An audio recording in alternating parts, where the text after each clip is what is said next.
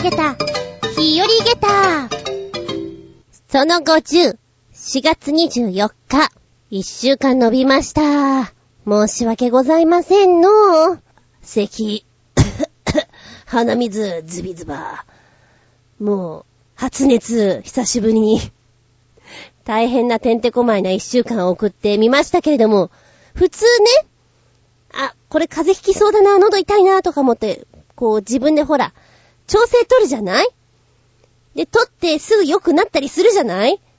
私、あ、喉痛いなと思って、病院に行って薬飲んで、普通はそこで良くなるのよ。どんどんひどくなってね。なんだろうか、実はこれ風邪じゃなくてインフルエンザとかだったらやっばいなと、後半にちょっと思ったりなんかしつつ。ねえ、純ちゃん、これ以上微熱が続くんだったら、実は結核かもよ。くすっと言われ。ええー、やばいでしょ、と思いながら、あの、ほぼ、お家に帰ってきてからすぐ寝るという。びっくり！我が家の名物、キャットタワーから猫が降ってくる。すんません、皆さん。あの、本番中なんで、静かに、喧嘩は、やめて、ください。お願いです。と言って今、静かになるわけじゃないんだけれども、今とりあえずなんかみんなで窓見てるからいいや、ほっとこう。えっと、で、今回一番嫌だなぁと思ったのが、まあ、熱が上がるのはしょうがないよね。まあまあまあ、水分取って、なんとかやるしかないわ。で、一番嫌だったのが、味覚がなくなってしまったんですよね。みっかかんぐらい味覚なかったかな。何を食べても何を飲んでも味覚がないというね。つまらないね、なんか食べるのが好きな分。なんか、食欲はあるのよ。とってもあるんだけど、何を食べても一緒です。お肉でもお魚でも一緒です。今だったら私、チンジャオロースピーマン入りでもいけるんじゃないかと思いましたね。目閉じてれば。まあ味覚の方はだいぶ戻ってきましたし、熱も上がらなくなってきたんで、もう大丈夫だろうと思っているんですけれども、うん。あのー、収録もね、前回だいたい終わっていたんですけど、途中でちょっとパソコンの調子が悪くなってね、あ、じゃあちょっとここで喉の休憩を入れるために様子見ましょうと思っていたらですね、なんかいよいよパソコンのがもうなんかいい感じに動かなくなりやがって、えー、もうあとちょっとじゃんっていうレベルだったんですよ。で、その状態になって、じゃあもう一回撮ろうかなと思った時、私の声が、あれなんか持たないかもしれないなっていうレベルだったんですね。もし今、録音したとしたら、私の声のがいっちゃうか？プラスすごい聞きづらい声だったんで、もう、もう無理だねと、大人判断です。ということでメッセージくださった皆さん、一週間お待たせいたしました。さあ、長々とお付き合いいただきますのは私、風邪をひくと、充実野菜なんかを一生懸命飲もうとする、厚見純です。どうぞよろしくお願いします。この番組は、ちょあへよ .com のご協力を得て放送しております。うん。昨日ぐらいからやっと喉が痛くなくなってきたなーっていうところですね。引っ張りました。一週間ちょいかな。どうしてもね、週の頭にはずんこ先生が多くなってくるので、えー、ここで立て直さなきゃいけないんですけれども、それはそうと、ごじゅっかいめなんで写真変えてみました。変わってるかな？今回の格好は、今までになんか小汚い格好なんですけれども、実はこういう格好の方が私好きなんですよね。なんかやりがいのあるというか、字が出せるというか。まあ、役柄的には、孤児ですね。で、衣装とかも渡されるんですけども、汚していいよ的なもので渡されるので、えー、普通、お衣装さんから衣装いただきましたら、ちゃんと畳んで返す。ハンガーにかけて返すっていうのをやるんですけれども、えー、この時には地方公演、ツアーだったので、一公演ずつ移動するんですね。だ終わった後に畳んで戻す。ハンガーにかけて戻すんじゃなくて、あえて私はクシャクシャクシャクシャって丸めてカバンの中に放り込んで、シワを作って本番に挑みたかったんですけど、あんまりこうシワができやすいタイプの素材ではなかったので、えー、ちょっと汚しなんかを入れたりなんかしてね、顔とかにもあえてこう小汚い化粧を施すんですけれども、もう私がこの役で出るのは一番最後なんですよ。だからもうどう汚してもいいやっていう感じのレベルで手足とかも汚したりするんですね。ただしそれが終わった後にすぐ着替えてすぐ移動でっていうパターンなので、あんまり汚しすぎちゃうと今度自分が落とすの大変だよっていう、そういうところなんですよ。でもやってるうちにだんだん楽しくなってきちゃってね。今日はもうこんだけ汚したや、ははーとか言ってやってましたけどね。まあ最悪ですよ。最悪の場合はもうバスの中で移動中にメイク落とせばいいじゃないぐらいに思っていたので、もう一番最後は孤児の役ということで結構自由にやらせてもらっていたんですけれども、孤児仲間同士ちょっと喧嘩して、私のがちょっと強い立場にあったんですけども、そこに、まあいわゆるアメリカさんがやってきて、で、Give me chocolate と言ってチョコレートをもらっていくみたいなワンシーンなんですよ。で、チョコレートを投げてくれるのが川崎麻世さんだったんですけれども、あの、毎回投げるところが違って、それがむしろ面白くて枚数と投げる場所が違うんですよ。今日そっちかーみたいな。それは予想外ですっていうところで、あの、我々が、もらったーって走っていく。私が特に多くもらっていきたかった方なので、役柄的にね、いろいろ作戦練ってましたけども、うん、そういうのを思い出しますね。そう、その時に聞いた技で、ベビーパウダーを頭から被るといい感じに、このなんていう、フケというか、ホコリというか、出るから被ってみなって言われて、えー、それはちょっと聞いたことがあったな。なんとなくほら、あの、私のイメージでは黒っぽい泥んこのイメージの孤児だったんだけど、その人のイメージでは、まあ、ほこりというか、白っぽい感じなんですよね。逆に遠目から見るとそれがなんか老婆っぽく見えてしまうんで、どうかなーと思って私はやらなかったんですけれど、イメージっていうのは人それぞれ違うからね、不思議なもんですよね。最後にね、あのー、マヨさんが、あの、奥様の話をされるわけですよ。こうこうこういうことでって。今家に入れなくてっていう話を普通にするんですけど、あまりにもリアルすぎて、どう切り返していいかはわからなくて、困惑した覚えがあります。ものすごい一言なんだけど、なんかね、お芝居やってる間はそうも言ってられないからね。多分ね、大変ですね、ぐらいに普通に返しをしたような気がするな。そんなことも思い出しちゃいました。では、お次へどうぞ。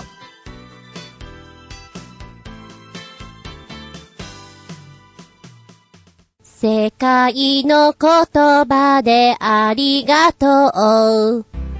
本日のお国は、というか言葉は、キルンジ語です。キルンジ語のありがとうは、ごめん、音声わからなかったよ。裏小勢。中には裏小勢とも書いてありますけど、裏小勢と言います。えー、どこの言葉よ。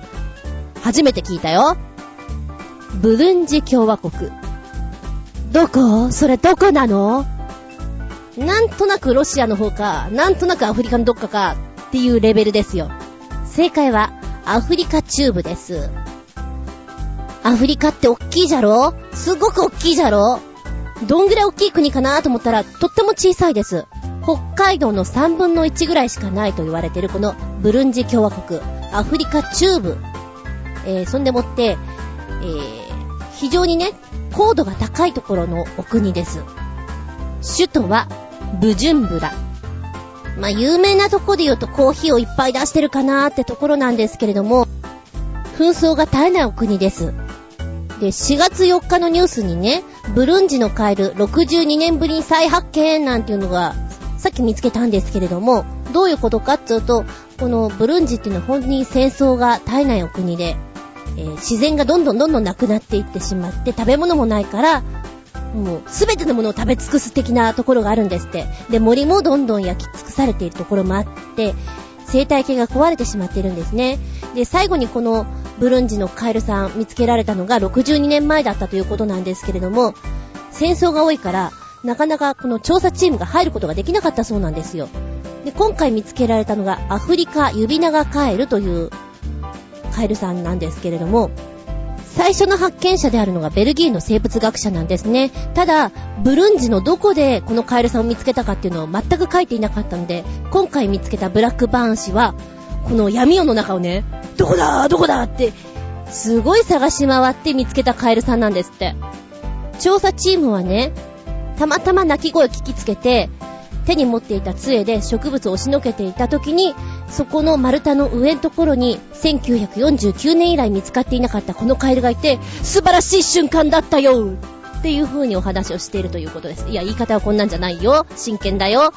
うんでも森林がなくなればカエルたちもいなくなるということを危惧しているわけですから、今回その調査チームはね、あこのカエルが再びいるっていうことはまだ希望があるかもしれないねということで、長期的研究の一環として、えー、一歩踏み出したようでございます。ま、たまたまこのカエルの情報があったんですけど、ブルンジ共和国のニュースというか情報があんまりなくてですね、何を食べてるかとかどんな国なのかっていうのがほとんどなくて、えーとちょっと今いろんなブログとか見た感じで言うと、どうやらブルンジ信号がないらしいですね。ああ、そうなんだ。だいたいどこの小さな国とかでも必ず信号はあるけれども、この国はちょっとないみたいですねって書いてあるのを見つけましたね。あとはノックをする習慣がないから、トイレとかもいきなり開けてくると、ホテルとかにいてもいきなり開けてくるから驚くんだっていうの書いてありましたね。それ嫌だね。食べ物はシンプルなものを食べているんだけど、結構美味しいものが揃ってるっていう風に見ましたね。タンザニア湖のお魚なんかも美味しいって。じゃあブルンジ料理ってどうやって食べたりね、レストランとかないのかなって見たんだけど、やっぱりなくて残念なんですけど、バナナスープとかなんかちらほら文字は見るんですよね。もちろんバナナといっても日本で食べるような甘いバナナではなくて、食用のバナナなので、えー、どっちかってホクホク感が強いんじゃないかと思いますね。あ、一個面白いブログあったんですけども、えー、日本のバナナでバナナスープを作っちゃった人いました。まずいって書いてあった。いや、そりゃまずいだろうなと思ってね。でもなんかそういうチャレンジ精神って面白いなと思いながら読んでおりましたけれども、本日は北海道のさんぶんのいちぐらいの大きさであるブルンジ共和国、公用語のキルンジ語でありがとうはラコゼ、ラコゼ、発音違うと思うけどウラコゼです。メッセージタイムでは、最初のメッセージはコージアットワークさんから。メッセージ、お邪魔します。いらっしゃいませ。ずんこさん、まずは番組ごじゅっかいおめでとうございます。これからもこの勢いのままどんどんいっちゃいましょう。ありがとうございます。いきなりごじゅっかいめから調子ダウンしてますけど、行きましょう。このままバカ一直線行きましょう。ええ、皆さんもこのおバカに付き合ってくれることを祈っとるぞよ。私、もともとがロックチャイルドでメタルキッズでパンク野郎なので、そりゃ夜中にヘッドバンキングぐらいやっちゃいます。笑い。ちなみに沖縄の夜な抜きの旋律は大好きですが、リラックスしたい時に聞くのは、主に南アフリカの男性コーラス、レディ・スミス・ブラックマンバーズの曲が多いかも。ということで ユーアールエル くっつけてくれたんで見ました。 YouTube のね。ほう、なんだライオンキングって感じだな。なんかアフリカのずっとなんか聞いていられる感じで面白いな。へえ、これ好きですね。あのんびりできる感じで、うんうん、私もちょっとこういう シーディー 探しちゃおうかななんて、あのふとした時になんかネタで使えないかなと思ってね、いろいろ集めてしまうんですけれども、あのちょっと心が不思議なところにいるときには シーディー とかね、買ったりするときに非常に民族系に行っちゃうときあるんですよ。リズミカルな、ふっとして買ってしまったのがインドのね、なんだろうね、リズミカルなこの太鼓のどこどこどこどこするだけの音、私何借りちゃ借りちゃったって買っちゃったんだろうって思ったときありますね。にせんさんぜんえん出して、でジャケ買いしちゃうときが結構多いんだけれども、なんとなくああ、うん、面白そうかなって思ったら、なんか非常に民族的なものでどこで使ってやろうかなっていう時ありますね。うん、おっきい子の場合はやったりします。イメージを広げるために、今どんな感じつって、あ、でもこれ面白いからやってみよう、今イメージ何が見えるとかね、今からじゃあこの曲に合わせて数分間でいいから動物になりきってみようとかね、あ、やってみよう、探してみよう。時間の比較ですが、私の場合自転車での移動時間に換算していることが多いかも。いちじかん銀座に行けるな。きゅうじゅっぷん新宿追分あたりに行けるな。ろくじかん下町一周できるかな、といった感じでしょうか。へえ、時間の比較もその人の趣味とかに合わせてやっぱり比べる元が違うじゃない。面白いね、これも聞くとね。あ、たまにやってみよう。ねえねえ、時間って何で比較するってもっともコジアとワークさんはもう毎日乗ってる人だから、普通の人がチャリに乗ったらその倍ぐらいかかるんだろうね、時間。サルバトーレのピザ美味しいですよね。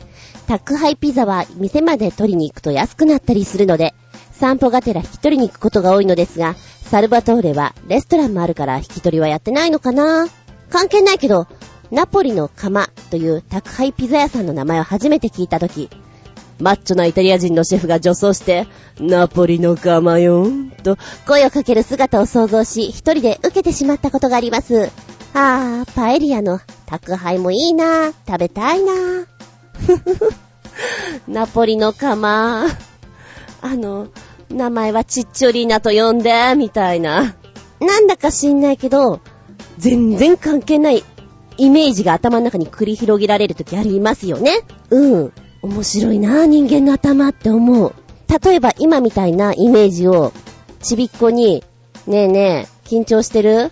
じゃあ今からお釜やって、ナポリの釜よって言ってってやると面白くやってくれたりするんで、これもねネタとしていただきます。はい、いただいた。緊張した時にやらせるのはやっぱりお釜さんとかが一番ウケますからね。うんうん。スマートフォン、正直言って日本語環境とかツールが充実しているのは Android 携帯だと思います。 iPhone は iPad の延長線上にあるのでプレイヤーとしては便利ですが、何でもかんでも詰め込んだ携帯端末としてなら Android 携帯の方が上手ですよね。上手って呼んじゃった上手ですよねまあそんなこと言うならノートパソコンを持ち歩けばいいんですが、そっか、アンドロイド携帯良さそうだよな、なんか便利そうだなって思うもの。ちょいとめんどくさがり屋なので私、あの、一回 iPhone にしてしまうと、次に変えるのがまためんどくさいから、多分、よほどのことがないと、アンドロイド携帯にしないような気がするんですよね。でも便利そうだなとは思いますよ。ゴジャトワクさん、ラコゼ。続いては、旅人さんです。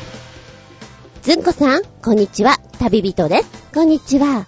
そして、たまげたごじゅっかい、おめでとうございます。でも、私の投稿はよんじゅうきゅうかいです。過去いっかいだけ、なぜかメッセージの送信が動かず、見送る運びになったので、てんてんてんてん。何をおっしゃるうさぎさん。いや、うさぎさんじゃない、旅人さん。よんじゅうきゅうかいも送ってくれてるじゃないですか。そして、プラスいっかい、心の中で送ってくれてるじゃねえか。届いてるよ。おめえさんの気持ちは届いてるよって、あの、不思議な声でごめんなさい。まだね、ひゃくパーセント じゃないんだよね。きっとこういうバカな声色ばっかり出してるから、あんまり良くならないのかもしれない。ちょっと反省。ちょっとだけな。話を戻しまして、ごじゅっかい。隔週だからもうにねん近く放送してるのですね。だいいっかい放送当時の私は、確かまだバイトが見つかっていないニート状態だったと思う。始まってしばらくしてから今のバイトが決まったと思う。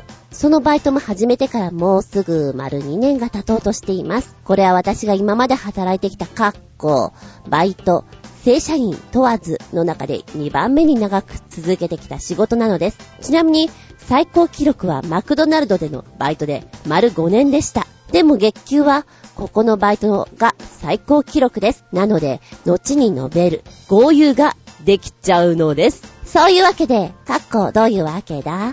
ずんこさん、これからもたまげた、頑張ってください。次に目指すのは、放送ひゃっかいってか。ほう、ありがとうございます。そうですね、覚えてますよ。ちょっと仕事が決まらないんだよね、みたいなメール最初にくれてましたものね。にねんか。そう考えると月日が経つの早いなと思います。あっという間のにねん。でもあれね、あの、マクドナルド、丸ごねんもしてたんだ。一度でいいからマクドナルドってやってみたいんだよね。なんだろう、あの、ちょっと楽しそう。ポテトとかが。イメージよ。いちまんえん入ります。サンキューとかいうあの、あれとか楽しそう。やっぱりマクドナルドのバイトしてるとまかないはバーガーなんですか？バーガーのみなんですか？毎日入ってるとバーガーしか食べられないんですか？飽きちゃいそうですね。ふとした時に異常にシェイクが飲みたくなったりします。旅人さんもメッセージの中で、すごく真面目な時と非常に壊れてる時との差があって、私の中では受けまくりです。はい、お便り裏風。続いては新潟県のひなちょこよっぴーさんです。ずんこ隊長、こんにちネギネギ。さて、相変わらず話題もないので、こんな紙やプラスチックのバッグはどうでしょうか。いろいろ凝っているのもありますが、一部ドン引きするようなものもあります。かっこ笑い。それではごきげんよう、ズバババババーン。ああ。やっぱあれだね、なんかメールとかでこういうズバババババーンとか言った時に自分で言えるかどうかだな。喉の調子は言えなくなって初めてわかる。今日って本当に調子が悪いんだなっていう時かな。うん。さあ、こちらの方の ユーアールエル 見に行きました。バッグ。一部ドン引き。あー、これね、みたいなね。すごくセクシーなものと、コミカルなものと、あー、非常に海外らしいなっていうネタが満載です。私はこういうバッグね、持っていたいなって思いますね。あの、アダルティーなんじゃなくて。発想がユニークでとってもいいね。私はこういうのが好きです。デザインが、あの、紙袋とかを持った時の、手の持ち手のところがあるでしょ。そこを持った瞬間に最終的なそのバッグのデザインが完成するみたいになってるんですよ。例えば髪の毛を引っ張られてる人の顔がバッグに描かれていて、持ち手に手を添えて持った時に初めてそのバッグは完成するんですよ、デザインが。面白いですよ。だから遠くから見てると、ああ、あの人髪の毛引っ張られちゃってかわいそうっていう表情をしていたり、あとはね、その持ち手に手を入れてることによって銃を持ってるように見えたりとかね、家電を持ってるように見えるとか、あれ遠くから見てなんであの人家電持ってんのかなって思わせちゃうようなデザイン。面白デザイン満載です。見てるだけで飽きません。若干このアダルティバッグの方はうんキャラクターによっては持ってるとは恥ずかしいって感じになっちゃうかも。ハンサムなお姉さんに持ってほしいね。これは遊びがてらブログにくっつけとくので、もしよかったら見てね。二つ目、ずんこ隊長、こんにちはネギネギ。さて、前回の灼熱のネギラーメンはあんまり美味しそうに見えなかったそうで、申し訳ございませんでした。ということで、もっと変なラーメンをご紹介しますが、さらにまずそうに見えます。笑い。もうご存知だったらごめんなさいね。それではごきげんよう、ズバババババーンということで、ラーメン、アイスクリームラーメンとココアラーメン、菊屋さんのラーメンを紹介してくれた V をね、貼った YouTube の画像を教えてくれました。あれ、これってものすごい有名だよね。この画像を見て私思い出したんですよ。ここに行きたいなと思って、うろ覚えでバイクを走らせた記憶があります。一時私は川口に住んでおりました。で、川口から浦安に行くにも銀座に行くにも、通る道なんですね。千住、北千住のあたりは。で、何かの情報って聞いたのかな？アイスクリームラーメンっていうのがあるよっていうのを聞いて、ただ場所をよく知らなかったんですよ。で、ネットでちゃんと調べていけばいいんだけど、そういうことをしなかったので、うろ覚えで多分この辺であろうよというイメージをつかんで、バイクでブーッと走らせて、見つからなくて諦めた記憶があります。バカだね。私結構そういうのやるんだよね。確かこの辺っていうね、イメージで走ってしまって。あー、で、画像見て、これか。思ってたよりちゃんとしたラーメンだった。もっとなんか、まずそうなのかなと思ったの。でも全然私これだったら、あの、食べに行ってもいいなって思いましたね。うん。あのー、アイスクリームラーメンね。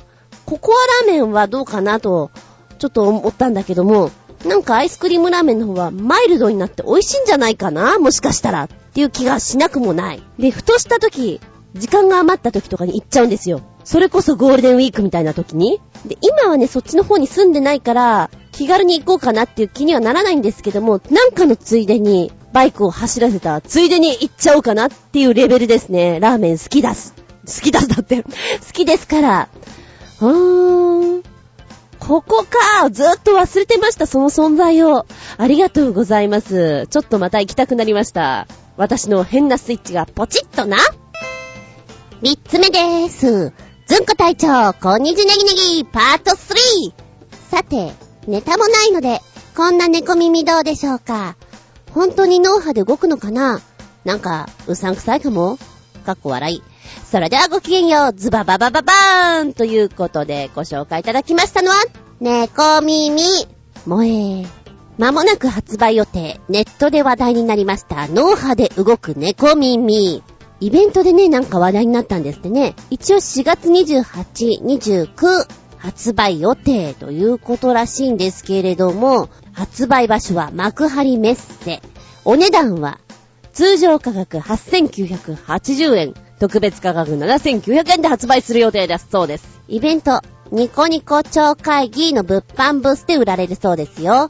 で、このね、猫耳はヘアバンドに猫耳がついた形をしておりまして、装着したものの脳波を読み取って耳がペタッと倒れたり、それから立ち上がったり、ピクピク動いたりっていう風にしてくれるみたいなんですね。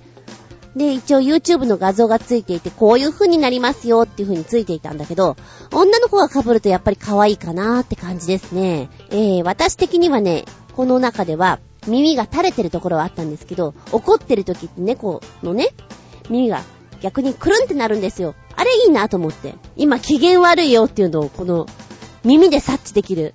話しかけてはいけませんっていうのをこの耳でこう察知できるっていうのは面白いなと思いました。私被ったらいつもこうなりそうだな、ご機嫌斜めなんだなみたいなね。うん。でもあんまりこの感情があらわになってしまうと、大人としてどうなんだろうかっていう猫耳だったりしますね。面白いけどね。もう少し安ければ買って遊んでみてもいいかなっていうレベルですね。どうですか？男性としてはこういう耳つけてみてもいいですか？どうですか？うふ。ずんこ隊長、こんにちネギネギパートフォー。さて、ネタもないのでご存知かと思いますが、こんな蛇口はどうでしょうか？それではごきげんよう、ズバババババーン。こんな蛇口ってどんな蛇口？ということでニュースが貼っつけてありました。松山市のお話なんですけれども、駅の中にポンジュースの蛇口が出現というポンジュース蛇口。どういうことかというとですね、さんがつにじゅうくにち、農林水産業の復興、そして観光促進を目的としまして、ポンジュース蛇口のモニュメントを駅に置いたんですね。で、この蛇口、愛媛県には、うちの青い蛇口からはお水が、赤い蛇口からはお湯が、そしてオレンジの蛇口からポンジュースが出るという都市伝説があるそうです。その都市伝説をイメージしまして、さんがつにじゅうくにち、ポンジュース蛇口というモニュメントが作られました。ポンジュースを製造する株式会社愛媛飲料から寄贈されたもので、実際にジュースが出ているように見せるために エルイーディー を使用して作られているそうなんですね。で、毎月だいさんにちようびをポンジュース蛇口の日としまして、じゅうじからじゅうよじまでの無料で体験することができるそうなんです。え、何が無料なの？もちろん実際にジュースが出るのさ、というポンジュースの蛇口。これってさ、子供の頃に憧れなかった？蛇口をひねってジュースが出てくるって憧れだったよね。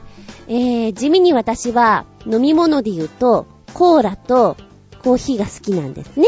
で、コーヒーはまあいつでも出せるじゃないですか。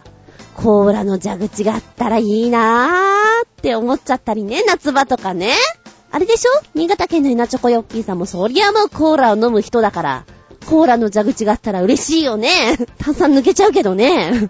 ねえ、もし蛇口から飲み物がいっこだけ選べて、それがずーっと飲めるとしたら何がいいですか？何？あ、ごめん。で、もう一個訂正ね。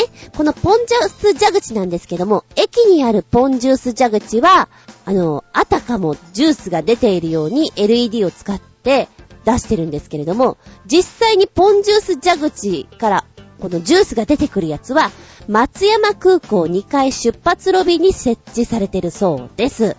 これが毎月だいさんにちようびということなんだね。うん。もしよかったらこれだけでも見に行ってみたらどうだろうか。面白ネタをたくさん裏風。ここんとこで改めまして、コージアットワークさん、お邪魔します。喉の調子がよろしくないとのことで心配です。ずんこさんの場合、声も商売物ですから養生してくださいね。カリン酒がよく効くそうですが、あいにく在庫がありません。今度実がなっている時期に一つ二つかっぱらってきますね。ではコジアットワークということでメッセージいただいておりました。現段階でまあ きゅうじゅっパーセント ぐらいの復旧率でしょうか。あの、よほどの高音とか大きい声でずっと張らなきゃいけないとかをやらない限りには割と大丈夫です。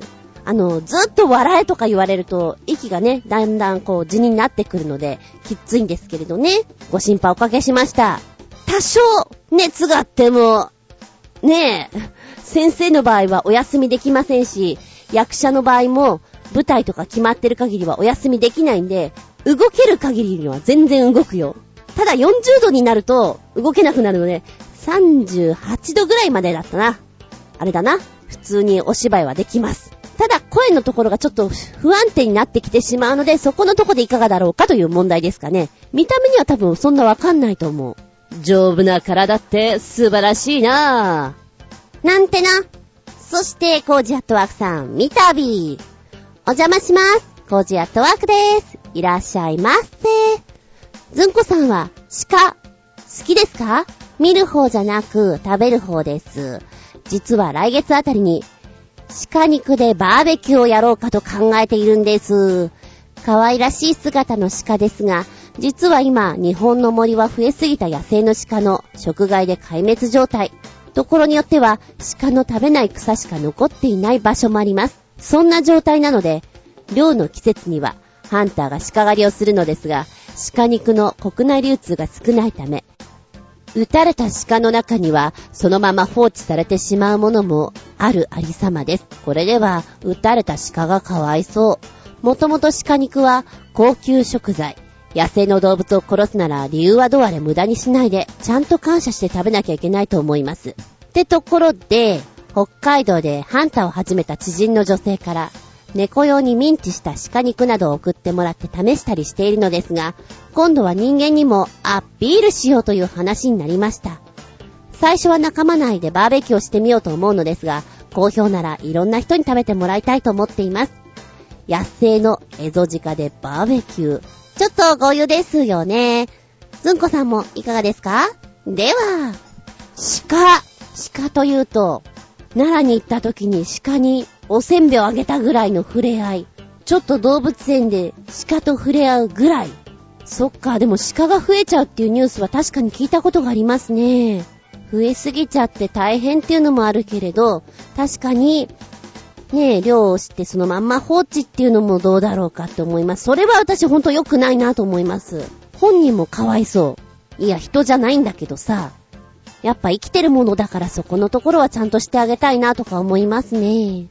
猫用にミンチした鹿の肉、結構食べてもらってますか？あ、そういうのいいよね。ニャンゾが喜ぶんだったらっておばちゃん思っちゃうわ。シカシカレポート待っています。でもちょっと読んでから思ったの。これ語彙の方に読めばよかったかしらって読んでから思ったの。ま、ま、まあ、いっか。うん、そんな時もあるさ。えへ。本日もたくさんのお便りありがとうございます。違う。裏小勢。メッセージはチョアヘヨのお便りフォームから送っていただいても構いませんよ。それからパーソナリティブログの方にコメントを残していただく、ずんこの独り言のブログの方にコメントを残していただくのも OK ですし、メールフォームから飛んでいただくのも構いません。直接のメールアドレスもございますので、こちらもご利用くださいね。全部小文字です。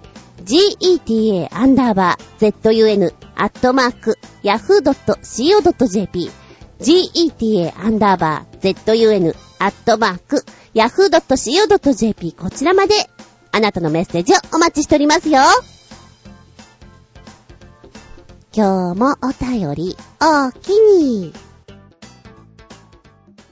びっくりたまげた日和げたげたいつつ、ずんこ初めてのローラーブレードの巻。もういきなりげたいつつあげちゃうからね。前回のイタジェラさんの番組ろっぴゃくきゅうじゅういっかいめを聞いていただけたら、なんとなく前後関係がわかるかなと思います。子供の頃にローラースケートっちゅうのはうちの姉が持っておりました。うちの姉がね、なぜ私が持っていないのかちょっと謎なんですけど、お姉ちゃんだから持っていたのかな。しかもそのローラースケートはですね、今みたいにシューズがこう一体化したタイプではなくて、靴のまんまもうその何ローラーの部分をくっつけるっていう、なんか不思議なローラースケートでした。まあある意味誰でも履けるローラースケートなんですけれどもね。あ、お姉ちゃんはローラースケートを持っていて、私はキックボードみたいなものを持っていたみたいなものをね、うーん、坂道であれでゴロゴロゴロゴロって落ちるんですね。そうやって遊ぶんですね。え、今思うとだいぶデンジャラスな遊びですよね。ブレーキないからね。うん、ローラースケートはあるけどね。まあその辺の話は置いときまして、ローラーブレードもうもう全然大丈夫でしょうと思って履いたわけですよ。もうこんな感じかと。で、一歩前に、一歩前に出て、いざ、滑ろうかなと思ったら、進まんのですよ、これがまた。あれ？不思議だな。バランスが不思議だなと思って。で、その時にいた、コニクらしい。コニクらしい。ヨシオンくんがですね、スイスイ行きやがって、あれ？なんで進めるのかなと思って、おばちゃん不思議に思ったのね。おばちゃんでも、右足出ようかなと思うと、動かない。左足、あれ動かない。どんくさー私と思って、これは何か、フォームが違うのかなと思って、じゃあ、この足の開き具合と力加減を変えてみようと思って、いわゆるスキーでいうとこのボーゲンの形にしてみたわけですよ。ボーゲンの形。な、何か変わるかなと思ったら、今度ね、私の体が勝手に、バックします。バックします。バックするんですよ。あれ？止められない。と、と、止め、止められないよって。もう手は完全に、虚空を掴んでる状態ね。虚空を掴んでいていて、へっぴり腰で暴言？なんだ私すっげえどんくせえと思いながら、いても立ってもいられない自分に笑えますね。何あれはみんなどうやって進んでるのかな？あの普通にアイススケートとかでも、まあまあまあまあのイタジェラさんでいろいろ言ってましたけど進んでますよ。普通にアイススケートもやってたし、ローラースケートもやってたんだけど、いかんせんローラーブレードでは前に進まなくて、なんかいたずらにバックするんですね。で、バックするのってさ、なんかみんなこう一応コースがあるでしょ。一人邪魔をする。まあ、お客さんそんないらっしゃらなかったんですけど、邪魔をする感じじゃないですか。えー、バック止められない。バック止められないし、ブレーキないし、掴むものもないしっていうことで、ロープロープロープロープロープロープロープないよ。じゃあ壁壁みたいな感じで。てんてこまいですよ、私。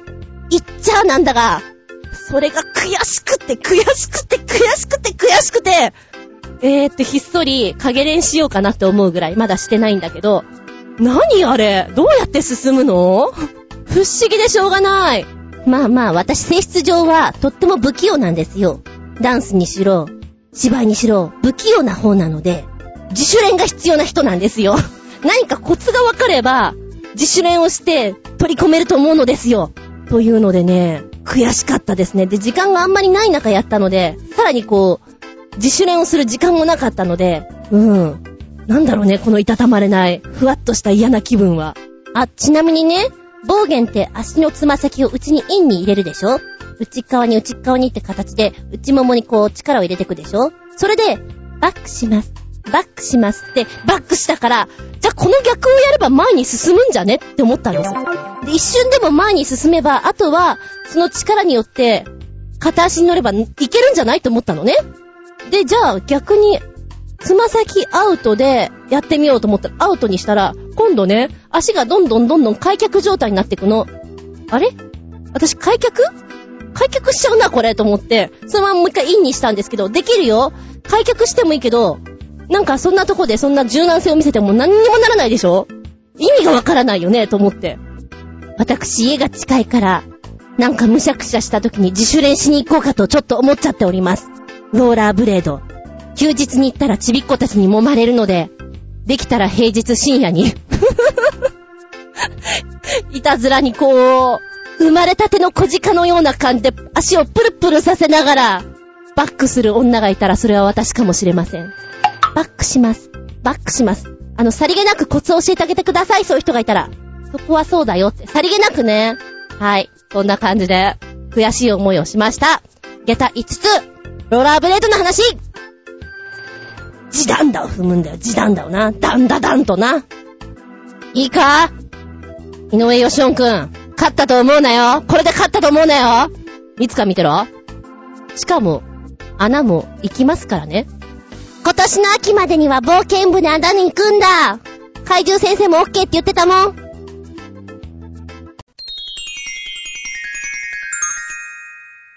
シシピンアウトタイム。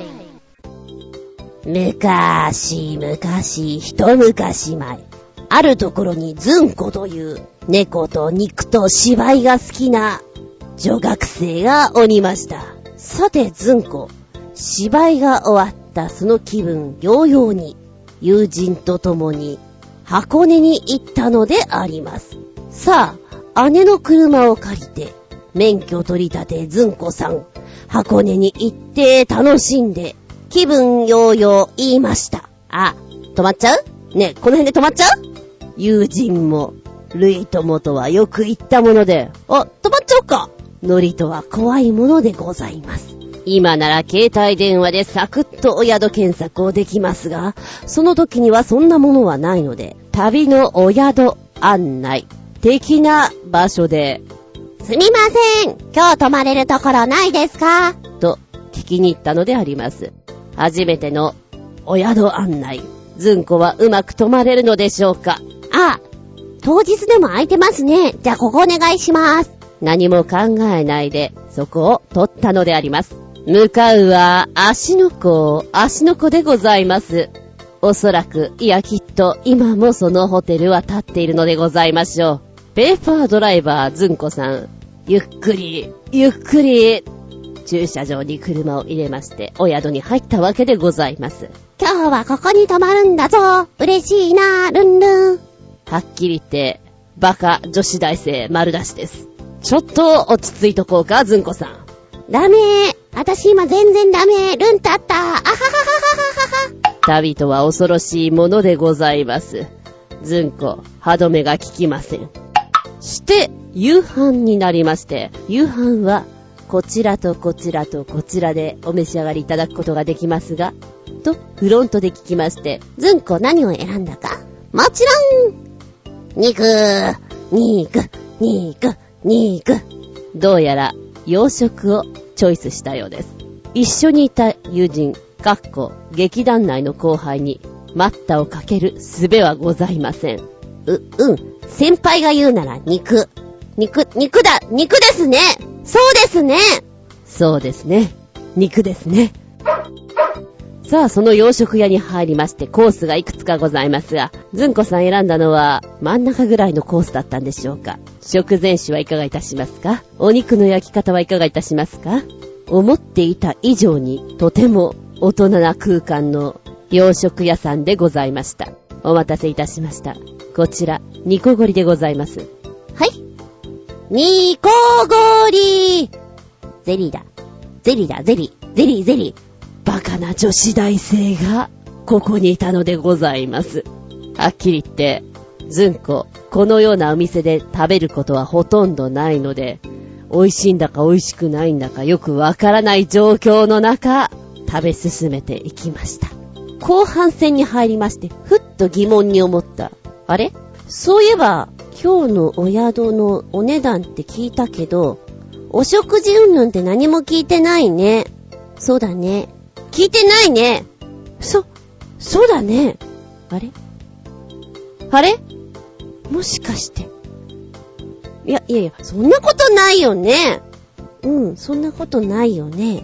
だんだんだんだんと不安になってくる二人でございます。はい、えー、この口調はこの辺にぐらいにしときまして、実際そこのお宿に泊まったのはだいたいねいちまんごせんえんぐらいだったと思うんだ。いちまんごせんえん払ったら、当時のずんこさんだったら普通に考えて食事はついてくるのは当たり前でしょうと思っておりました。はい、思っておりました。この口調でわかりますね。残念、ついてなかったんです、食事。びっくりです。あのスッとね、ウェイターさんがこうお会計のこの置いてくじゃない、えなんか置いてっちゃったよみたいな、ちょっと焦るよね。いやいや、でもこれ多分サインかなんかしとけば、なんか後で部屋番号かなんかどうにかなるんだよねみたいに思っていたら、なんかそれっぽくないんだよ雰囲気が。あれやっちゃったーと思って、多分コースで行くといちまんごせん にまんえんぐらいだったんじゃないかな。びっくりするぐらい高いの頼んじゃって、あー、しかもなんか味もよく分かってなくてな、こんなゼリーみたいなの食べたし私みたいな、ショックだね。これだったら多分近くにあるファミレス行けばよかったねぐらいな感覚だったんですよ。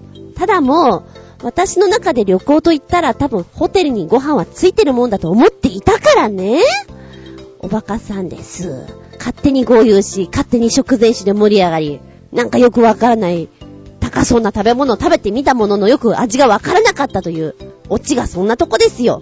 結局のところついてなくて、うわーどうするみたいな。ここで出たのがパパラパッパパー、魔法のカード、作っててよかった、持っててよかったねっていうもんですね。備えあればなんとやら。持っててよかったです。魔法のカードでなんとかしのぎましたけれども、怖いねーで、その時に初めて思いました。勢いで行っちゃダメだなと。最初の豪遊ですね。よくわからず豪遊していた。もっとわかる範囲で豪遊すればよかった。以上を踏まえて、私はですね、食べ物関係の豪遊ものがとても多いです。プチ豪遊ね。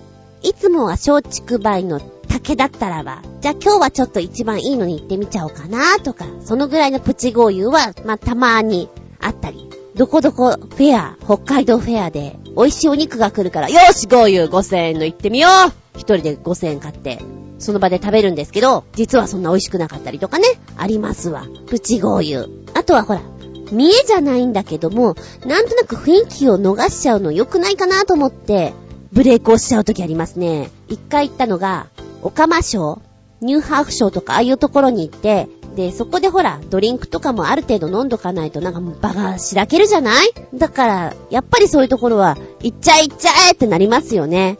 そしたら、あなた一番偉いのかとか言われた。いや別に偉くないよ、ためですからみんなっていう、あの同学年で行ったので、ただプランナーは私だったので一番偉そうに見えたかもしれないけれども、やっぱそこはほら雰囲気でしょみたいなのありましたね。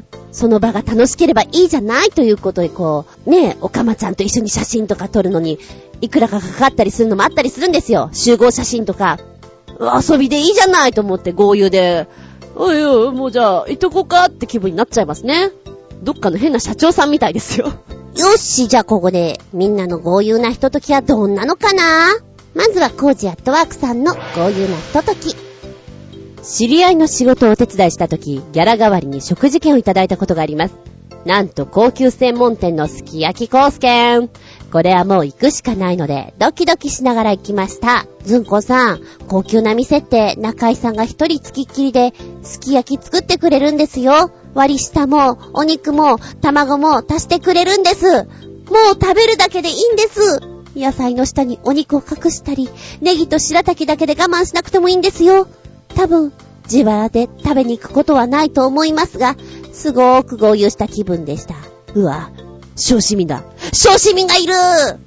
わかる。あのすき焼きで作ってくれた時って、え、そんな恐縮ですって気分になるよね。私も一回だけあります。もちろん親と一緒に行ったすき焼き屋さんだったんですけれども、それまではうちはね、牛鍋に近い方の作り方だったんで、まず作り方に驚いたし、あなたずっとここにいるんですか、私たちが食べてる間ずっといるんですか、えーって驚きましたね。でもなんかいい頃合いで作ってくれて、よそってくれるのに本当驚いたね。なんてことって、金持ちになった気分でした。でも私も小市民なので、食べてるところのそばにこう食べてない人がいると、えーってちょっとドキドキしちゃいます。いいいんです、いいんです、そっとしといてくださいみたいな、あの食べ時になったら言ってくれたら自分で装いますからみたいな、弱いなーって思いましたこれは贅沢しちゃったなーと後悔したことは、打ち合わせの掛け持ちでちょっとくたびれたのと、資料を読む時間が欲しかったのでやっちゃいました。最初の会議が千葉、次が東京なので、移動は ジェイアール 総武線の快速を使うのですが、普通車グリーン席に座っちゃいました。どこが贅沢って、乗車時間たったよんじゅっぷん、運賃ろっぴゃくにじゅうえんの距離なのにグリーン料金はななひゃくごじゅうえんですよ。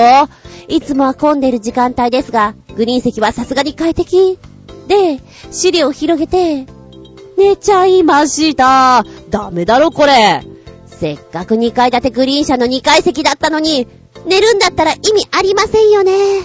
意味ないですねー寝てやんの、寝てやんの、グースかグースか寝てやんの、ぷぷ。でもそれ私もやります体が疲れてたんだよ。そう思ったかあるよね。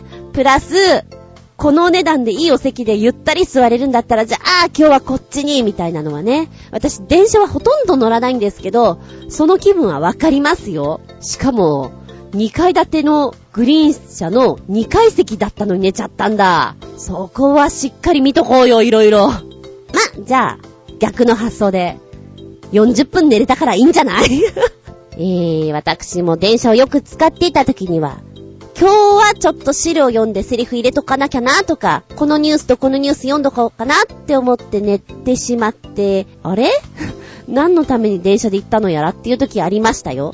電車に乗るのは資料読むためでしょみたいな。もう瞬殺で寝ましたから、はーってはえーはえー。乗り物はね、お疲れ具合とかにもよったりなんかして、じゃあ今日はちょっとタクシー乗っちゃおうとか、この列車乗っちゃおうとかってあったりするんじゃないかな。まあもっとも私タクシーに乗ると余計緊張してしまうので、全然豪遊気分ではないんですけれどもね。それでもこう仕事柄タクチケとかもらうと、なんかちょっとプチ嬉しい、やったーみたいな、乗らないんだけど嬉しいみたいなそんなんあったな。じゃあ旅人さんの豪遊なひととき、豪遊なひととき、そりゃあなんといっても鉄道旅行に行ってる時でしょう。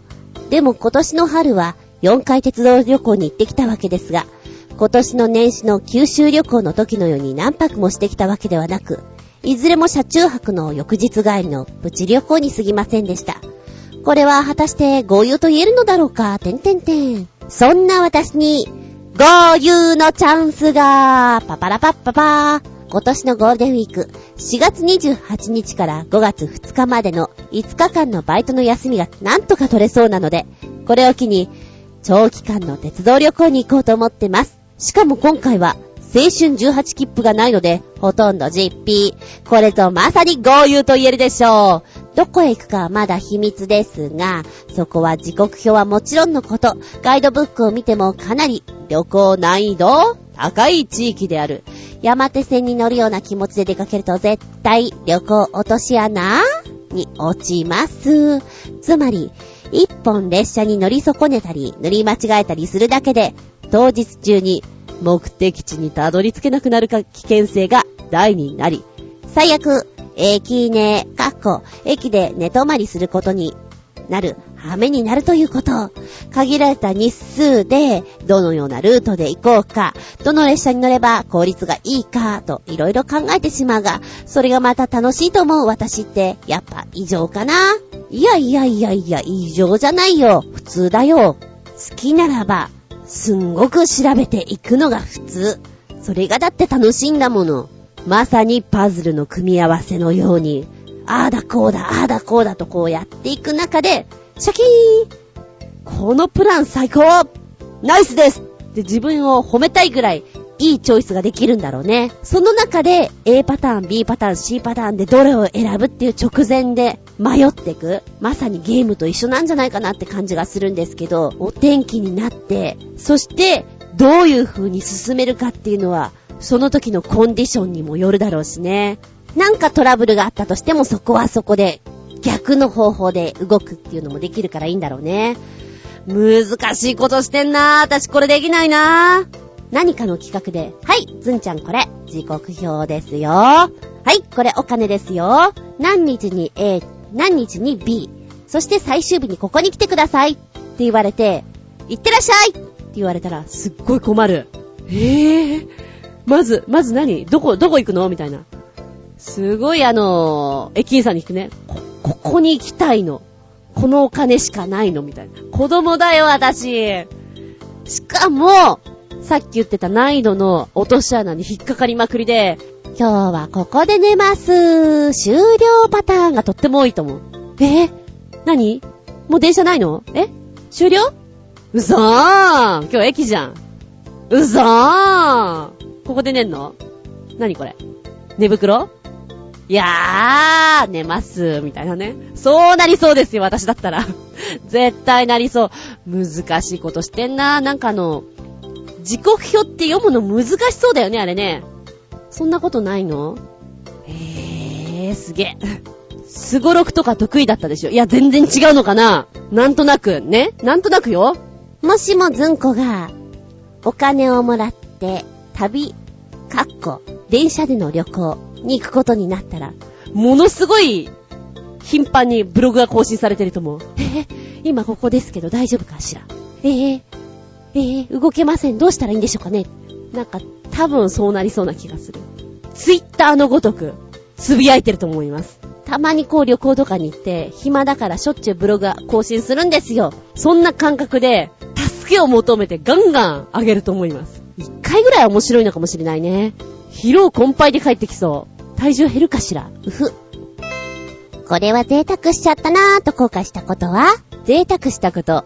前から面白いと思っていたゲームソフトを発売日に、かっこ、つまり定価で買ったこと。後悔したこと。蓋開けたら思いのほかそのゲームが難しすぎたので、始めたその日にプレイ放棄し、その数日後に中古ゲームソフト屋に売った、てんてんてん。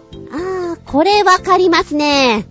まあ私はゲームそんなにやらないんだけど、ちょっと面白そうだなと思ったら即買っちゃう時もあるんですね。まあもちろん定価で買うんですが、難しくて、もういちじかんもしないで終了してしまうことが何回かあります。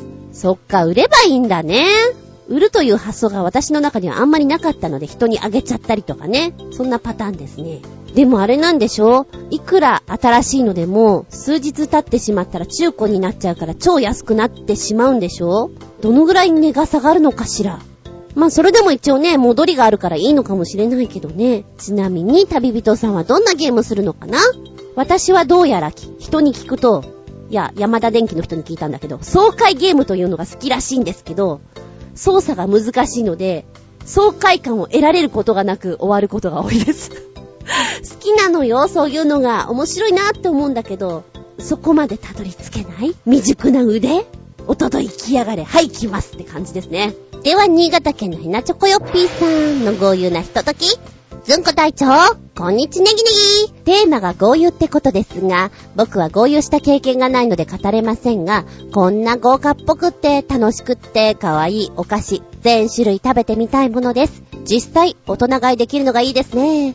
僕はマカロンってお菓子をまだ食べたことがないので、こんなにいっぱい食べられたら豪遊でしょうね。笑い。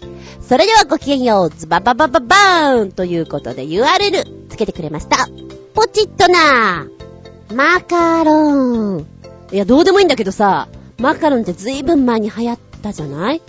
なんであんな高いんだろうね。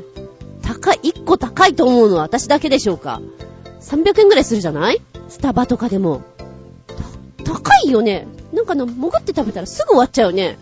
もっと味わわなきゃいけないの、もぐもぐと。私が早いのかな。これはなんかすぐなくなっちゃうなっていう食べ物だと思いますけども、えー、新潟県のヘナチョコヨッピーさんが教えてくれたこのマカロン、本当に全部食べたくなるよ。かわいいお絵かきマカロン動物っ子っていうものなんですけど、これはね、いいか男子聞いとけ、女子供は絶対喜るよ、よろこる、喜るだって喜びます。ぜひプレゼントにいいと思いますよ。誕生日にしろお礼にしろ、これは絶対喜ぶからマークしときなっていうぐらいすごく可愛いです。これもらってね、なんでこんなのくれんのっていう人はそんないないと思いますよ。えー、まずマカロンっていうのが高いから自分ではあんまり買わない。で見た目も可愛いからまず喜ぶ。でこのマカロンなんですけど、すごく絵柄がキュートで女の子好みのこのコロンコロンした動物さんになってるんですね。パッと見たら私ね、トラさんとか好きだな。あと猫も三毛猫とかアメショウとかいろいろいるんですよ。細かいなぁと思うんですけど、だから猫好きの人なんかは猫さんご、ごこ入りせんにひゃくろくじゅうえんなんて、これ喜びそうだな。で犬が好きなそんなお友達には犬さんご、馬犬からなんだろう、これはハスキー犬みたいなのとかもいるんですけど、いいですね。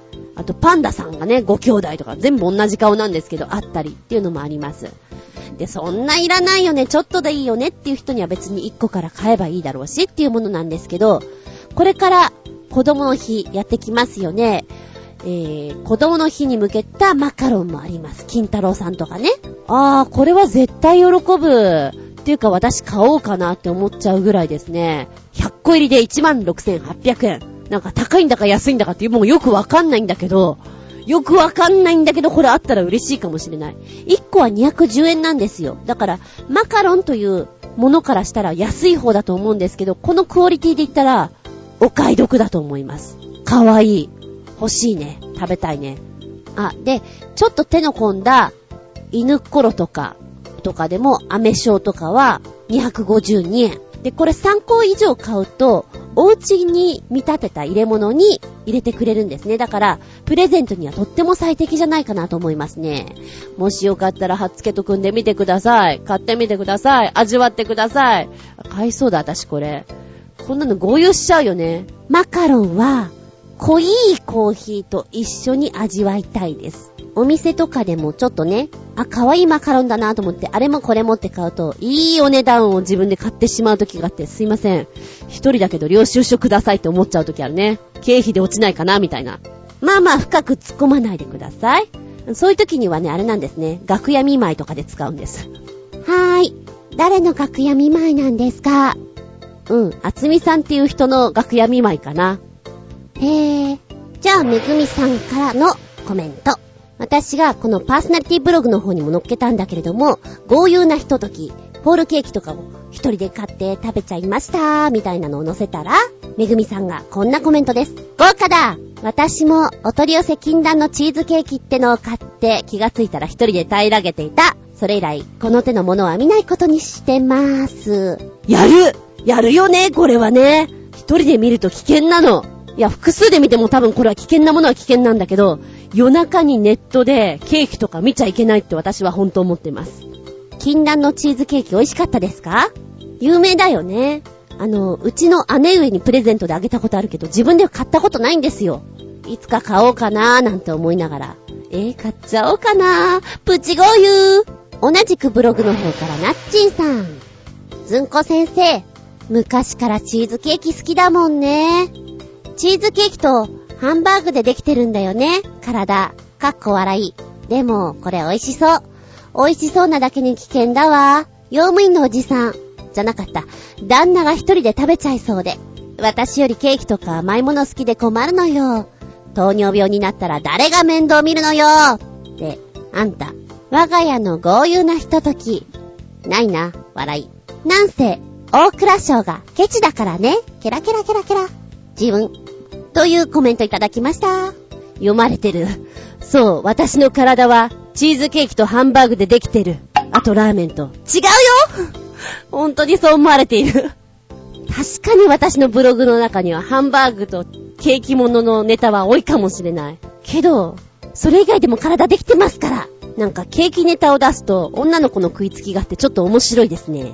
そして直アドの方にはこんなのも来ましたよ。豪遊なひととき。先日お客様と花見をしました。一次会は新宿の公園でじゅうはちじからにじゅうにじ、じゅうにんでいちまんえん、かっこひとりせんえん、笑い。二次会はよにんで六本木のクラブにてにじゅうさんじからにじゅうろくじ、桜にちなんでピンクのドンペリを含むワインやシャンパンよんほん開け、飲めや歌えの大騒ぎ。よにんでじゅうはちまん、かっこひとりよんまんごせんえん、ついふつかまえの豪遊です。涙。ラジオネーム、これ言っていいんですか？言っていいんですか？ラジオネーム、嫁には言えない。局長でお願いします。笑い。ちなみに、もちろん自腹です。涙。ええー。私この後知りませんからね。ええー。あの実際、これは、本当だったらばしがつじゅうしちにち、放送予定だったんで、まあお花見の絡みということだったんですけれども、えー、えー、えー、えー、知りませんからね。いろいろてんやわんやあっても知りませんからね。でも面白いよそれ。すごいな、新宿で一人せんえんっていうのもあのね、リーズナブルでとってもいいなと思うんですけれども、ギロッポンいっちゃったよっ。ギロッポン、桜にちなんでペリドン入れちゃうよ。しかもピンドン、ピンクです。ピンクの桜の気分でピンドン入りまーす。ありがとうございました。ドンペリ好きだよね、大人の人ね。ギロッポンで言ったらピンドンいくらよいいお値段するんだろうな。でもあれでしょ、あんまりお酒飲まれないですよね。飲まれないけど飲んでみたか。そこはそれでどうなんですか？飲んだふりですか？頑張って飲むんですか？帰れるんですか？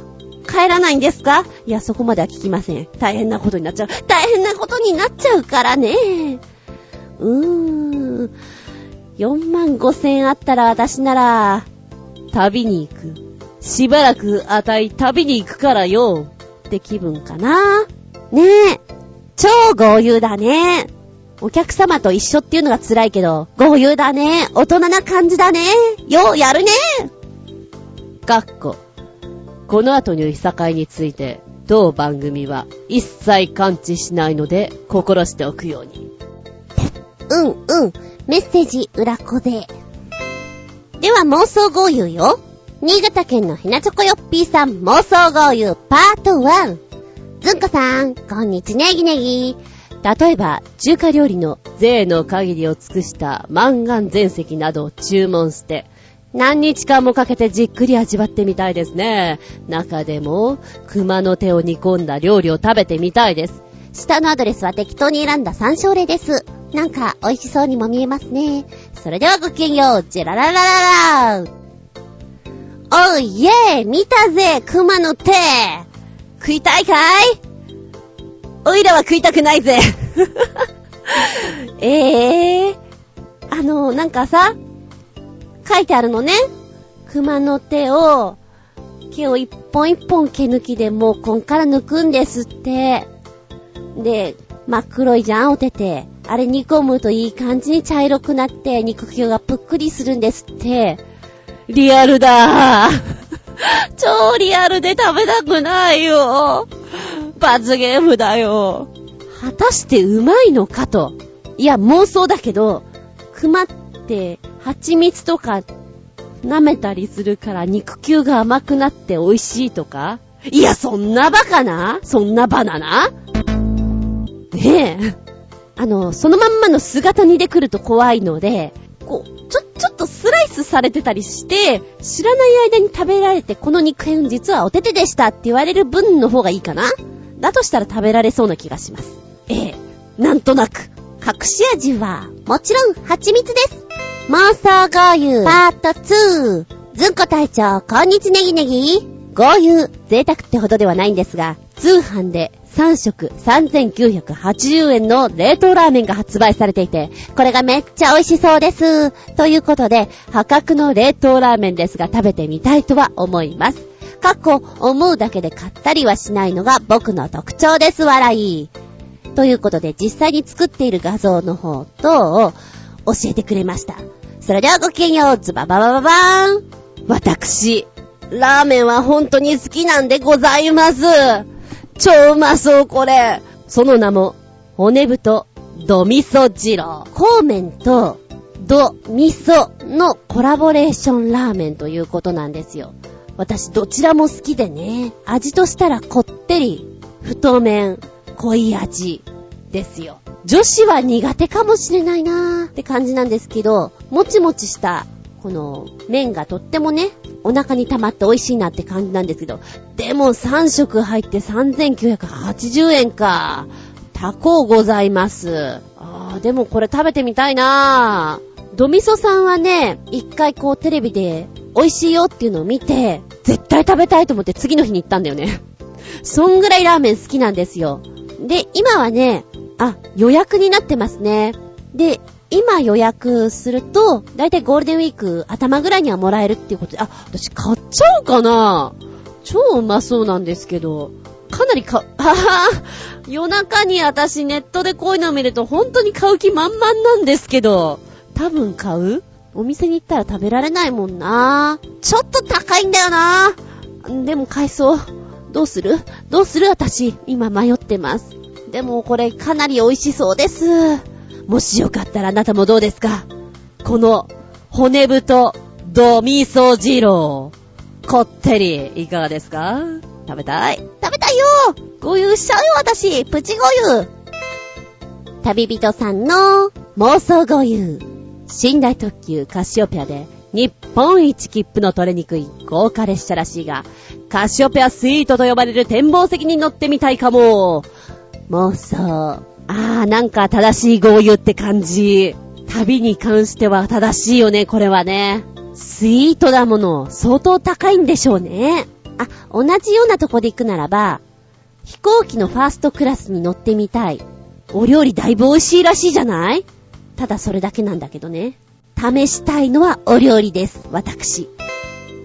コージーアットワークさんの妄想豪遊は、メキシコあたりのリゾートビーチを買い切って半径ごキロくらい人払いをし、デッキチェアでモヒートをすすりながら今日は人がいないなぁとか言ってみたいです。もしくは築地で本マグロを買い占めて、知り合いの外猫と一緒にマグロバイキングをしてみたいです。もう、このモヒートとか言ってる段階で、知ってる人はわかるんですけど、バーンノーティスのサムちゃんにしか聞こえませんよ、あなた。サムちゃんですかええ、かわいいですね。いいじゃないですか。うん、なんか、リゾートというところで、豪遊ですね。そして、本マグロを買い占めての、外猫とのバイキング。かわいい。かわいいよ。うちのにゃんこは、どうでもいいけど、お刺身を食べ物と思っていない。なんかほら、ちょっとお祝いに食べてみたいってこうあげるけど、見向きもしないからね。なんか、むしろつまらない。所詮、うちの猫は安物のカリカリが好きなのさ。高いカリカリとか高い缶詰食べるとリバースしちゃうの、うえーって。合わないらしくて、体質に。安いのがいいらしいよ。なんだか私の懐を考えてくれてるいい子たちなんだか悪い子たちなんだかよくわかんないけど、ええー、でもこの夢かわいいね。あのほら、おっきい魚をよく猫がくわえてる絵ってあるじゃないですか、イラストで。あれをやってみたいね。くわえてってよって。かわいいだろうな。違う意味で私妄想してるよ。いかん、よだれが出そうだ。豪遊なひととき、思い起こせばあれも豪遊これも豪遊といろいろ出てくるのではないでしょうか。でもなんか暮らしを豊かにするという意味合いで、たまにはいいと思うのよね、豪遊なひととき。たまにならね。うん、そんな感じで本日もたっぷり話した。どんだけ話すんだ、豪遊なひととき。お付き合いありがとうございました。違うってうらこぜ。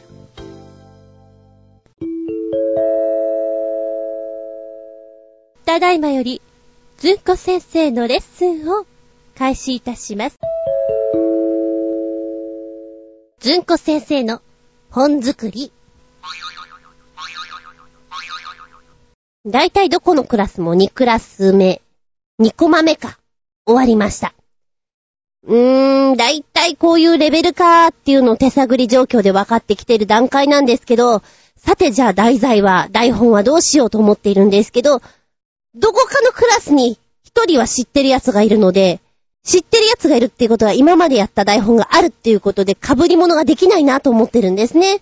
あー、きついなーと思いながら、本日は長物ではなくて短いセリフの方行きたいと思います。この短いセリフはですね、早覚えと言われまして、前半戦の方にいち行をいっぷんで覚えてねっていうレベルで、そうだなぁ、じゃあ今日はよん行あるからよんぷんでーす。用意スタートで覚えてね。読める感じある？ん？あ、それわかんない？えっとね、それはね、宮本武蔵。そう。他は何？どれがある？それ？それは、仇。仇ね。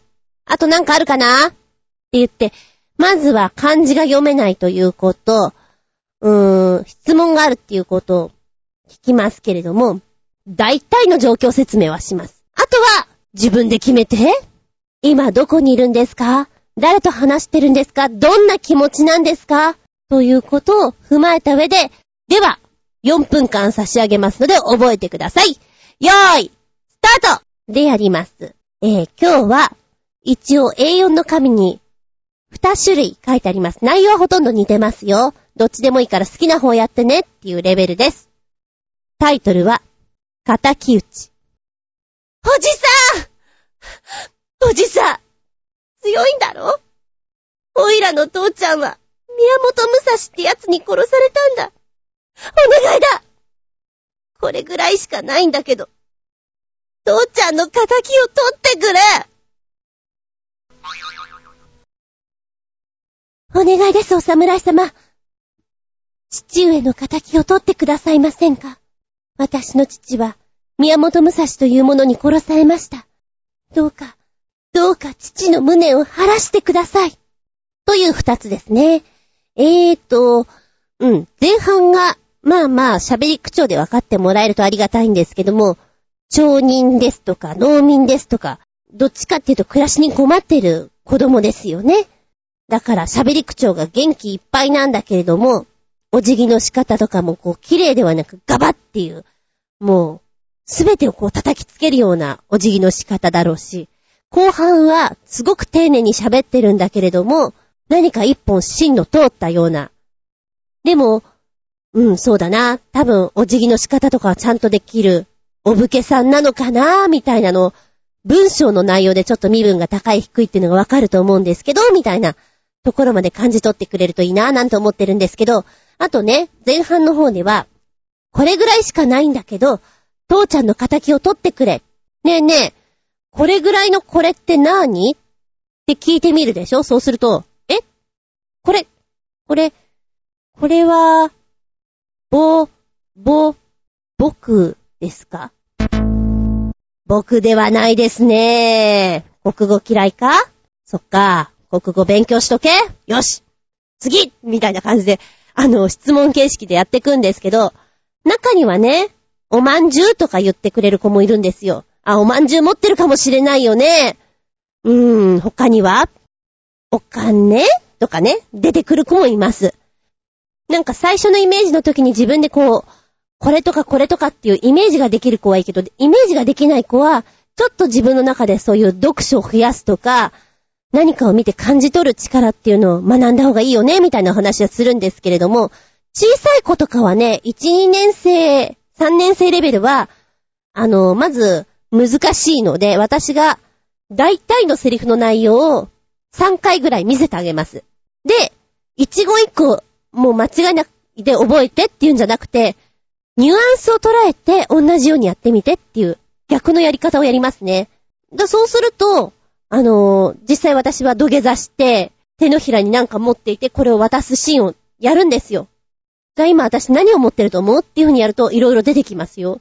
だからやり方次第で二通りできるので、このね、作品は結構使ってやってるんですけれども、いいなぁと思ってますね。うん。そう、それと別個にね、あの、この間、ドンキホーテに行きましたら、ジャイアンの盲言トランプっていうのを売っていたんですよ。ドラえもんのジャイアンね。俺はジャイアンの、あのジャイアンの名言がすべてトランプに書かれてるんです。ごじゅうよんまいプラスにまいという、シークレットカードに、例えばほら、お前のものは俺のもの、俺のものは俺のものとかあるじゃないですか。ぶん殴ってやるぞとか、ジャイアンらしいセリフが一枚一枚に書かれてるんですよ。じゃあこれを喜怒哀楽に分けてちびっ子たちにね、見せて、じゅうびょうかんあげるから自由に表現してみなっていうのをやると面白いかなと思って。えーと、この間やってみたんですよ。じゅうびょうかんで。難しかったみたい。あ、じゅ、そうか、じゅうびょうじゃ難しいんだなと思って、もうちょっと時間あげようかなと思ってるんですけど、高学年レベルに。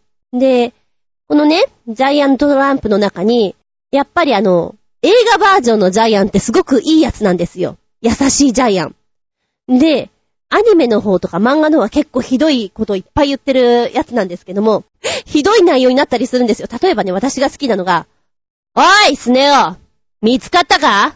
見つからないだろう。もういいから、のび太を殴ろうぜ！ってこのセリフ、ひどくないですか？なんかあったんだよね、ジャイアンに嫌なことが。だから、探してる。探してるんだけど見つからないからもういいや。適当にこの辺にいるのび太殴っちゃおうぜっていう、そのね、のび太の扱いがひどいのなんのっていう。あとはもう、ジャイアンらしいなっていうのがね、えーとね、あ、この辺だな。取ったんじゃない。借りたんだぞ。いつ返すか決めてないだけだ！いつ返すか決めてない。もうほぼ俺のもんだからなっていう、その、下のベースが見えてくるところが素敵だなと思ってるんですけど、うん、高学年にやると、照れがありつつも、ちょっと表現を頑張ってくれます。で、低学年にやると、まず漢字が読めないから難しいんだなっていうのをこの前悟りました。に、さんじゅうびょうあげたんですけど、あと内容が、心の友っていうのがまずわからないらしくて、あ、そっか、あの、心の友の面白さが伝わらないか！ちょっとずんこ先生反省って思いましたね。で、このね、カードがかなり面白いので、暇つぶしにななひゃくえん、はっぴゃくえんぐらいだったかなで売ってるので、ほんと暇つぶしに買って見てみてください。面白いですよ。ジャイアンってひでえなって思いながら、いい感じにトランプできますから。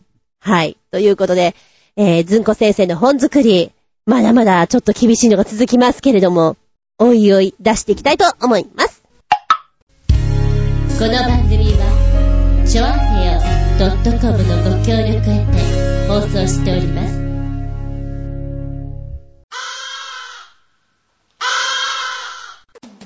はい、最後になってきました。今日もお付き合いありがとうございます。次回は、おう、もうごがつですよ。次回は、ごがつようか、そのごじゅういちでお聞きいただきたく思います。テーマは、だって嫌いなんだもんというテーマでお届けいたします。今のワードで何を思い浮かべますか？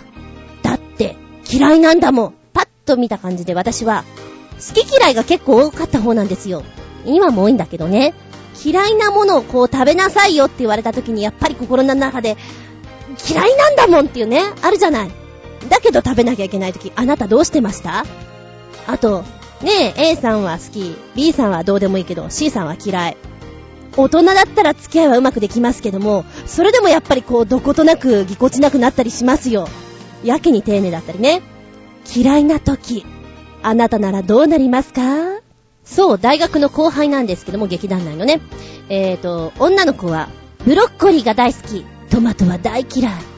一個下の男の子、トマトが大好きです、ブロッコリー大嫌いっていう子がいて、えー、ご飯とか食べに行くとね、まあ稽古が終わった後とか、まあ大体ファミレスとかなんですよ、遅い時間は。そうするといい感じにシェアできるんですよね。あ、嫌いだったらちょうだいみたいなね、付き合っちゃえお前たちはみたいな感じなんですけど、うん、嫌いなものシェアできる場合はいいですよね。あの人にどうぞ、この人にどうぞ。それができない場合どうしましたか？私もいろいろやってきました、えー、それから学校給食なんかで厳しいところは厳しかったしね。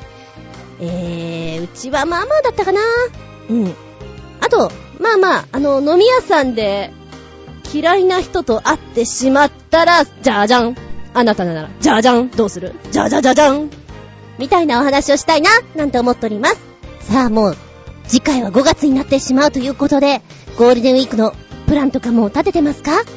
あー、私私はね、あ、結構前半戦は先生してますよ。ほう、してますよ。後半戦は空いてるので多分、あー、千葉を暴走爆走してるんじゃないでしょう。ただタイミングが悪いとね、あのゴールデンウィークの渋滞にはまってしまうと嫌なんで、そこをうまくすり抜けなきゃいけないから、どうしても夜中か早朝かの暴走になってしまうのがしんどいかななんて思いながら、なるべくイライラしないように行きたいと思っております。皆さんもお出かけの際には十分気をつけていってくださいね。渋滞でイライラしてもしょうがない、甘いものを食べて落ち着こう。そう、この間のメールの中でマキさんがドライフルーツがいいですよなんていうの書いてあったのでね、あの食べることほとんどないんですよ、ドライフルーツなんて。あのパンを気が狂ったように作っていた時に買ったぐらいで、なのでこの間マンゴーのドライフルーツを買って食べてみました。あ、これなんかあの一瞬でこう脳にエネルギーがいくような感じがして元気になれるなと思いましたね。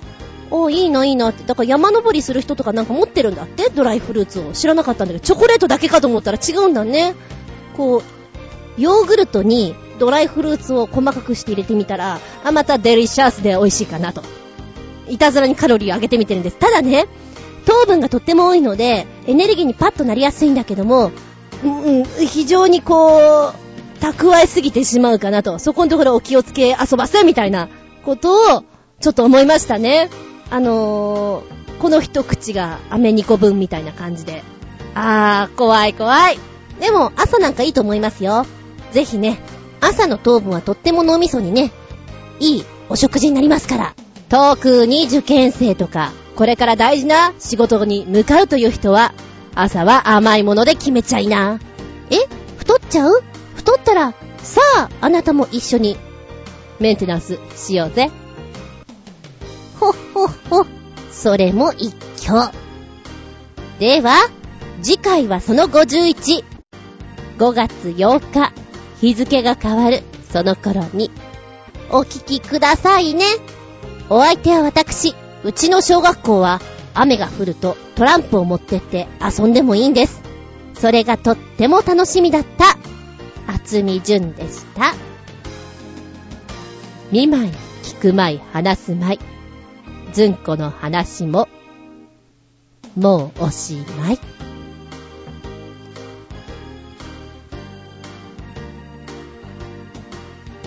さらばー。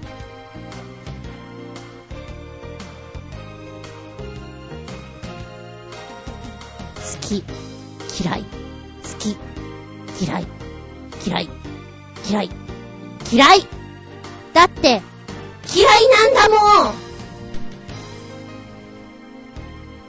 最近の子供って、なんでピーマン食べられるのかな？なんでかな？Why?